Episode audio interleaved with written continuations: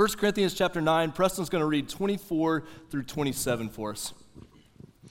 Do you not know that in a race all the runners run, but only one receives the prize? So run that you may obtain it. Every athlete exercises self control in all things. They do it to receive a perishable wreath, but we an imperishable. So I do not run aimlessly. I do not box as one beating the air, but I discipline my body and keep it under control, lest after preaching to others, I myself should be disqualified. Let's pray together, church. Father, we pray as we look at your word uh, that you would focus our hearts and minds toward Christ. God, thank you for, for David and, and his example and that testimony that feeds in so well to, to what we're looking at this morning. God, thank you for Preston and the way that he served with our students this last week and throughout the summer. And God, the way that you've used him uh, to impact so many people. God, thanks for the dads who are in the room. We know Father's Day comes with all kinds of different emotions and experiences. Uh, but God, for, for Todd to be up here, for David to be up here to think about the dads that uh, are seeking to lead their kids toward the Lord. God, thank you for the celebration of that today. And we pray this in Jesus' name. Amen. All right. Thank you guys again. Appreciate that.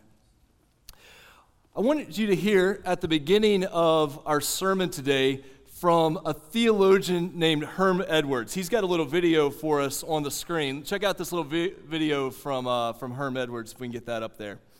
This is what's great about sports. This is what the greatest thing about sports is. You play to win the game. Hello?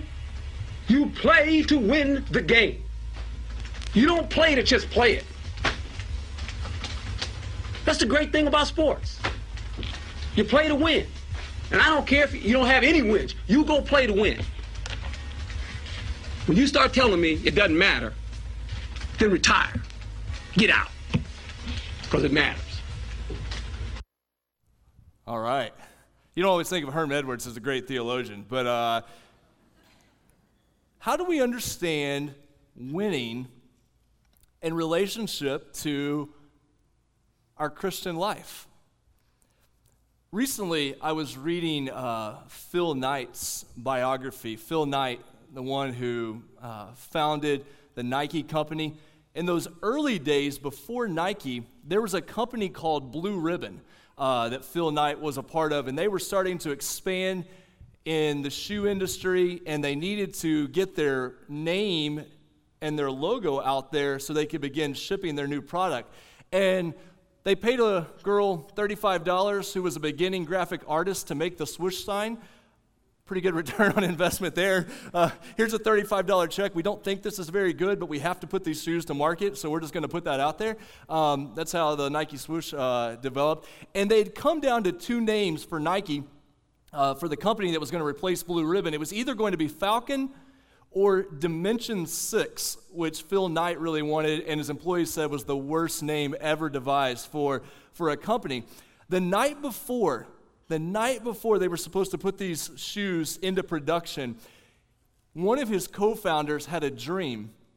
And in the dream, remembered the medallion that World War II veterans would receive that had the goddess Nike on the front breaking a sword and came and said, We need to call our company Nike. They had no time to debate this as a company. It was either Falcon, Dimension 6, or the dream from the night before, Nike. At the last second, Phil Knight said, Go with Nike. It's the best we have. We'll see if it works. It worked pretty well, obviously. Here's what I would want you to know, though the word Nike is all over your New Testament. The word Nike is all over your New Testament. The word in the New Testament for overcoming or conquering or winning shows up around 30 times in the New Testament. But it's not just about how to win at life, it's in reference to the story of the gospel.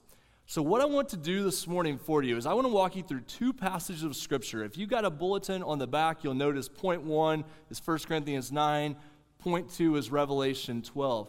And I want us to think about the idea of winning and competition in relation to the gospel and Christian life. What do we see in Scripture? What do we see in God's Word? Go back just a second to, to those verses that, uh, that Preston read for us a second ago, specifically verse 24. Do you not know that in a race all the runners run, but only one receives the prize? So run that you may obtain it. I want you to hear from the beginning, and, and, and, David said this well in his testimony just now. I want you to hear from the beginning. Winning and competition are not bad things. In fact, a desire to win, uh, if you're not into sports, maybe you want to destroy other people with your gardening, gardening skills, or you know you really want to be the greatest uh, reader or the greatest sleeper, like you just all you sleep better than all the other kids at school, or whatever it is, you want to be the best at it. This idea of winning, hating to lose, is actually a reflection of being created in the image of God that God's plan for his world is for victory. Now, now we're going to have to trace out exactly what that looks like, obviously, so, so don't get too far ahead. But God is in favor of winning. God is in favor of, of victory, and we see that ultimately through Jesus Christ. But winning, competition, are, are not bad things. Even if you put your kids in one of those little uh, sports leagues that don't keep score, kids keep score. Like uh, you pretend like they don't keep score. Oh, look, hey, we're not keeping score. Kids keep score. They know whether they know who won. They know they know what's going on here. This idea of competition. You think about that framework we had last week, that temporary competition, this idea of competing in this world, it can be done to the glory of God. Not, not when it's ultimate for sure, but, but competing, trying to succeed, can be done to the glory of God. It's good for others. You don't get any better if you don't try to win. Uh, those of you who grew up with siblings or neighbors in which you competed at everything, part of how you get better is by simply competing with one another, saying, We're going to make each other better. And competition brings joy. Competition is a way that we're able to say, I really gave myself to this. And so, for just a second, I want to sidestep and also talk about for a moment this idea of success and winning and competition in relation to churches. Um, now, now, obviously, we were joking about this earlier before the service, but, but obviously, we don't understand our place as a church in competition with other churches. You understand the danger of that, especially in a place like South Oklahoma City. We are so blessed with the relationships we have with other churches. So that, that's not what I'm, I'm talking about. But here's what I've seen over the years because in Christianity, our hope comes through the death of Jesus. And because Jesus says, in order to gain your life, you actually have to lose it. And, and victory comes through being last, not first. Because that is there, sometimes we translate that into, well, we shouldn't really try hard. We shouldn't really give it our best. So you end up with lazy church staff. You end up with churches who coast and are in it for their comfort. You end up with people who aren't striving for excellence, aren't trying to constantly get feedback and get better. It's almost what it becomes. And here's, here's my caution to you, and this is my caution to us as a church. Sometimes we let the sins of apathy and sloth come in undercover because we say, oh, we don't want to get involved in competition. We don't want to get involved in winning. We don't want to get involved in success. In the world we live in, we have to be so careful because it's almost cool to pretend like you don't care. Um, especially teenagers, I know you guys have to fight this all the time. You're cool if you pretend like you don't care it's dangerous to not care. It's a dangerous mentality because what you find is you become apathetic about everything. You become lazy and slothful, and nothing matters. What we're trying to see with competition this morning is things matter, and some things matter more than others. In competition, as we approach those things, doing our very best as Christians, we acknowledge that things matter. This world, this life matters, what God has called us to, but some things matter more than others. So we're always facing this tension of, as a church, let us do things with excellence. Let us pursue success, and let us be very careful that we define that success correctly. Because before we realize what's happened, competition can quickly get twisted, can it? And it leads to sin and it leads to brokenness. What does that look like? Verse 25 in your Bible. Verse 24 says, God's design for competition is good. Obtain it, win the race, run like you mean to win. Verse 25, every athlete exercises self control in all things. We're going to talk about that next week. They do it to receive a perishable wreath, but we an imperishable. Now remember, this letter is written to the city of Corinth. And in this area, in, in the ancient world, there were a set of sport games that took place very similar to the Olympics every other year. So these people knew competition. And if you won your competition, uh, I don't think they gave out participation trophies uh, in the ancient world. In fact, I don't even think they gave out second place. I think second place was first loser in the ancient world. But uh, if you won, if you won, you received a wreath.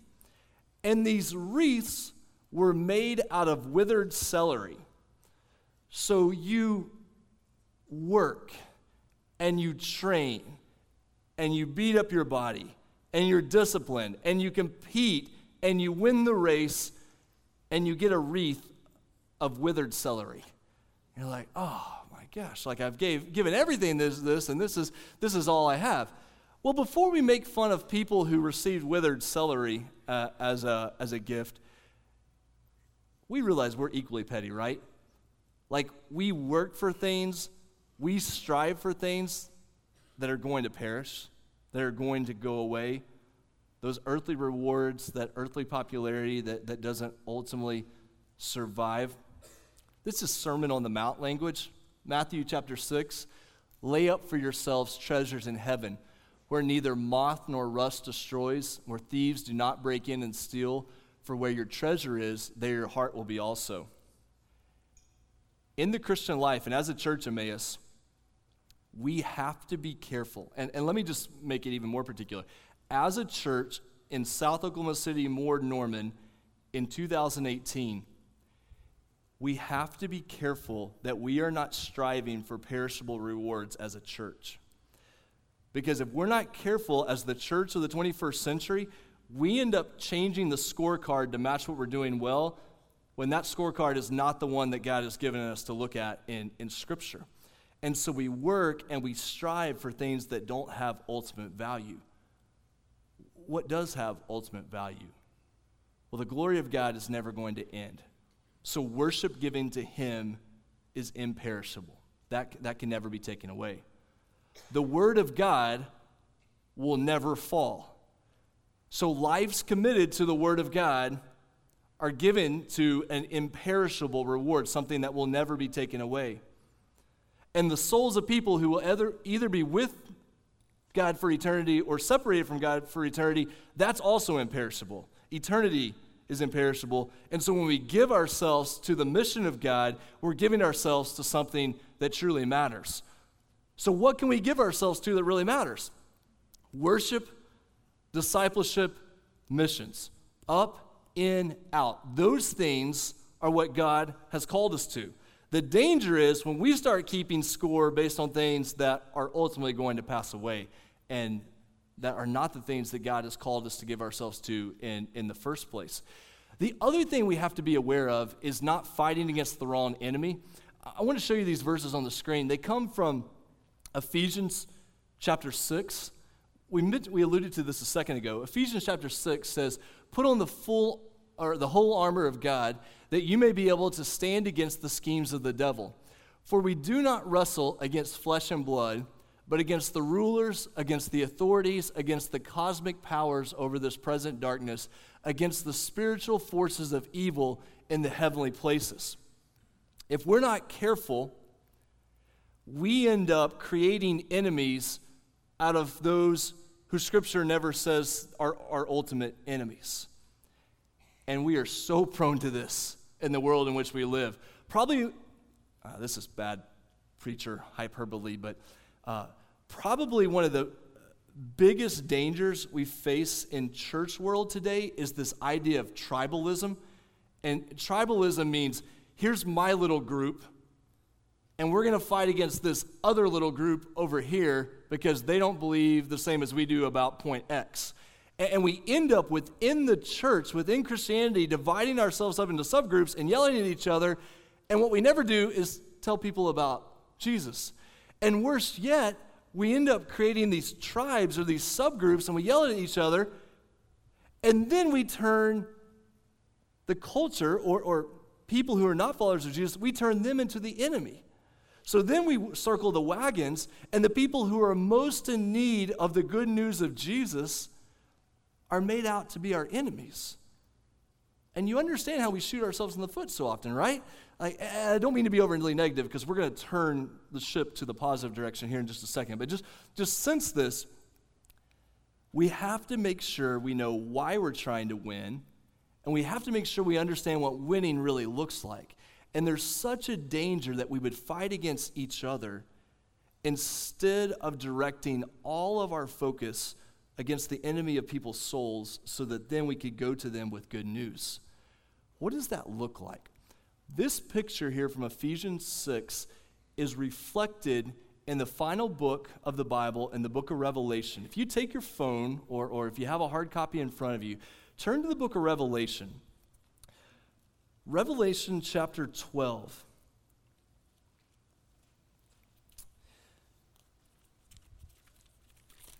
The book of Revelation, the book of Revelation contains more references to Nike, uh, this idea of victory, than any other book in, in the New Testament. So, so you're going to find more references to conquering victory, this word Nike. You're going to find more references to that in the book of Revelation uh, than, than any other place. Remembering for the hundredth time that it's the book of Revelation, singular, not revelations plural. It's the revelation of the victory of Jesus Christ. It's against all odds. When it looks like the enemy of God is going to win, God's going to peel back the curtain and show you no, no, no, true victory was found in Jesus Christ. That's what the book of Revelation is trying to do. Chapter 12, excuse me, chapter 12 is at the heart of that. If you're trying to find the heart, so to speak, of the book of Revelation, you'll find it in chapter 12, verse 11, which we're going to get to in just a minute. But I want to start at the beginning of that chapter so you can kind of get the rundown of what's happening here. Chapter 12, verse 1 of Revelation. And a great sign appeared in heaven a woman clothed with the sun, with the moon under her feet, and on her head a crown of 12 stars. She was pregnant and was crying out in birth pains and the agony of giving birth. And another sign appeared in heaven in verse 3 Behold, a great red dragon with seven heads and ten horns, and on his head, heads seven diadems. His tail swept down a third of the stars of heaven and cast them to the earth. And the dragon stood before the woman who was about to give birth, so that when she bore her child, he might devour it. She gave birth to a male child, one who is to rule all the nations with a rod of iron. But her child was caught up to God and to his throne. And the woman fled into the wilderness where she, was, where she has a place prepared by God, in which she is to be nourished for 1,260 days. Okay, you're not going to find this language on your, on your sermon outline on the back of the bulletin, but if you want to write this down and it's helpful, here's the way this chapter works, so to speak. For verses 1 through 6, you could write the words cultural contest. Cultural contest. Here, here's what's happening in verses 1 through 6. In the ancient world, the story that these people would have known, there's the story of Zeus and Leto who are going to have a child, Apollo. And, and Apollo is supposed to fight against and defeat Python. But Python is determined to come and, and defeat Apollo. So Leto goes and Poseidon hides Leto on an island that's submerged under the water. And so ultimately, Leto is able to give birth to Apollo, and Apollo comes out and defeats Python. people would have known this story. This is a story people would have been familiar with. Even to the point that in the Roman Empire, Apollo is replaced by the goddess Roma. So Rome is going to be the power. The Roman emperor is going to have the power. It's a story about who's in control and who wins.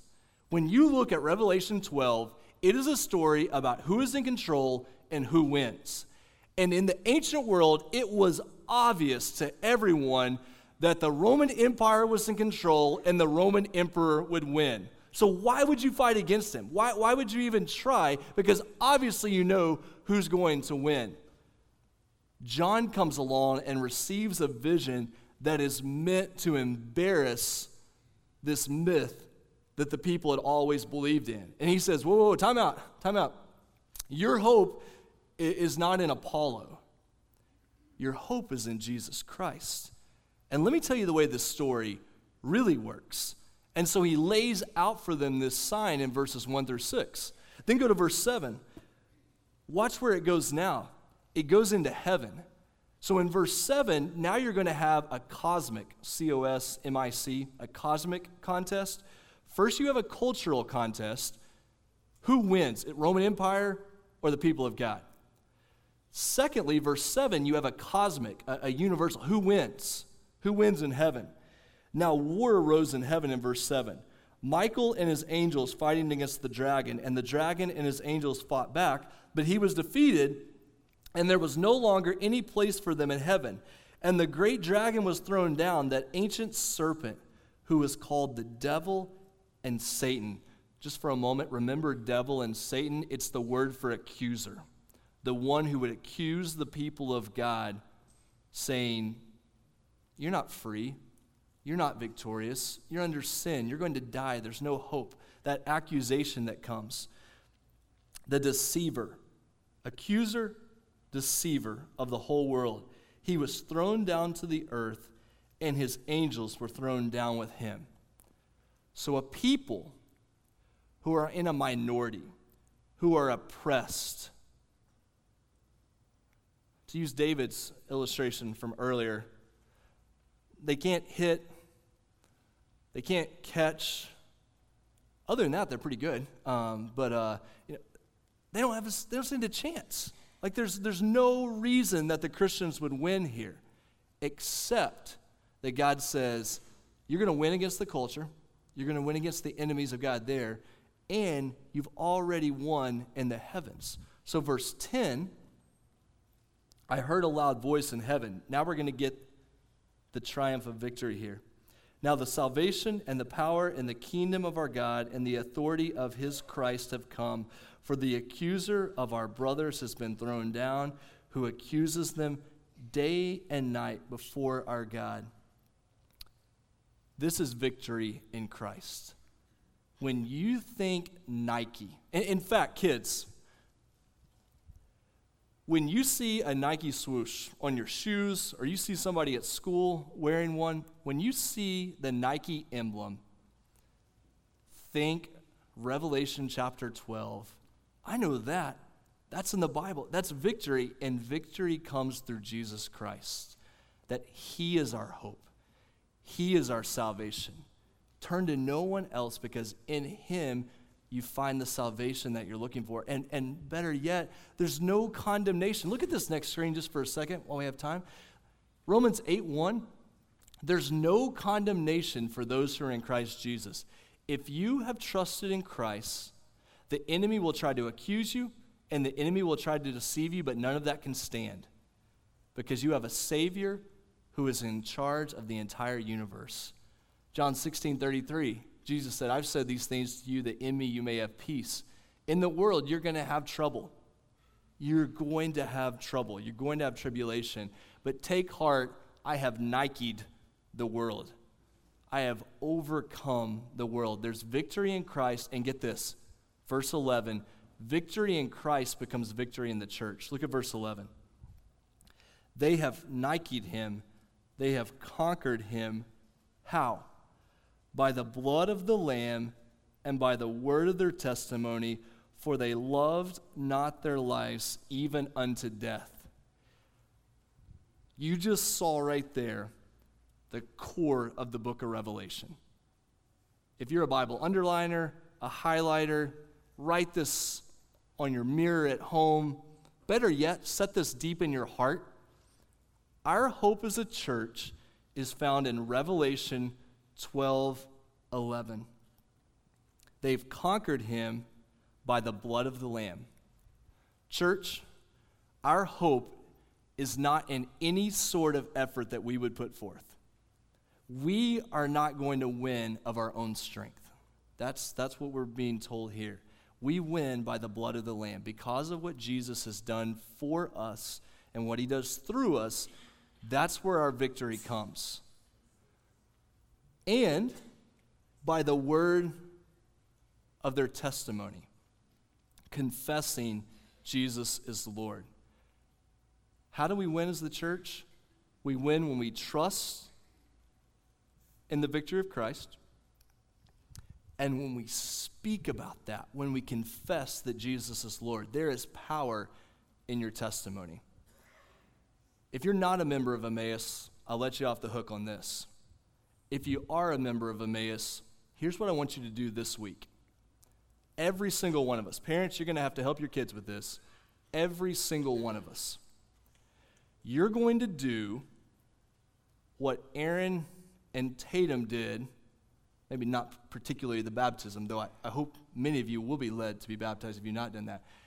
You're going to write out your testimony. You're going to write it out. What my life was like before I knew Christ. Now, if you came to salvation in Christ at age seven, I realize that you know it's a short period of time, but but you're acknowledging that without Christ you did not have hope, you did not have salvation how I came to trust in Christ for salvation and how God has been in my at work in my life since then. You're going to go home and you're going to write that out. And then, where it really gets tricky, you're going to share that with someone, which probably is going to be, you know, via email. That's a way you can send it out. Um, email header. I just wanted to share my testimony with you. I've never done this before hit send. You send it to someone and you share your testimony with this. Let me give you a warning, okay? And, and there's no fear involved in this warning. I just want you to know how to respond. You may get home and you may try to write out your testimony and you may get stuck. And you may get stuck for one of two reasons. Number one, you just need someone to guide you through that process. You're just like, ah, I, need, I need someone to guide me through this you may get stuck because you come to realize you have never truly trusted in Jesus for salvation. That your testimony was, I went to church and I tried to be a good person, and man, I felt like a fake all this time. All that does is it drives you straight back to the blood of Jesus. I'm not going to be embarrassed by that. I'm not going to hide behind that. I'm going to go find somebody to talk to about that. If you can't write your testimony out, we're going to walk alongside you through that process. We conquer by the blood of the Lamb, the word of our testimony, and look at the very end. We wrap up with this. They loved not their lives even unto death. We're going to proclaim Jesus with our words, and we're going to display Jesus with our lives when we show that we are not trying to win the things of this world we are showing that we do not love our lives even to the point of death. We'll give up everything we have in order to give ourselves fully to the Lord. Here's how we're going to wrap up this morning. After I pray, these guys are going to come back up and they're going to lead us through a final song. It's a song you're probably not going to be familiar with at first, but they're going to lead you into it. We're going to stay seated at the beginning of the song and we're going to pass the offering plates. So if you're helping with those offering plates, you're going to stay, everyone's going to stay seated. We're going to pass those offering plates. And then about halfway through the song, Taylor's going to ask you to stand and sing. And we're going to worship together at the end of that song. And then you're going to go home, and sometime this week, you're going to write out your testimony. You're going to send it to me. You're going to send it to a friend. You're going to send it to someone. And we're going to conquer. We're going to Nike, church, by the blood of the Lamb and the word of our testimony. All right, let's pray together. We're going to sing the final psalm before we're dismissed. God, thank you for this time together. the celebrations that we've seen of people taking steps of faith and obedience, the way we've been able to sing together as your people. God, I pray that if there are people here this morning who are fighting against this idea of have I trusted in Christ? Why haven't I been baptized? Why haven't I ever told anybody about this? God, give them a measure of freedom and courage like they've never known before.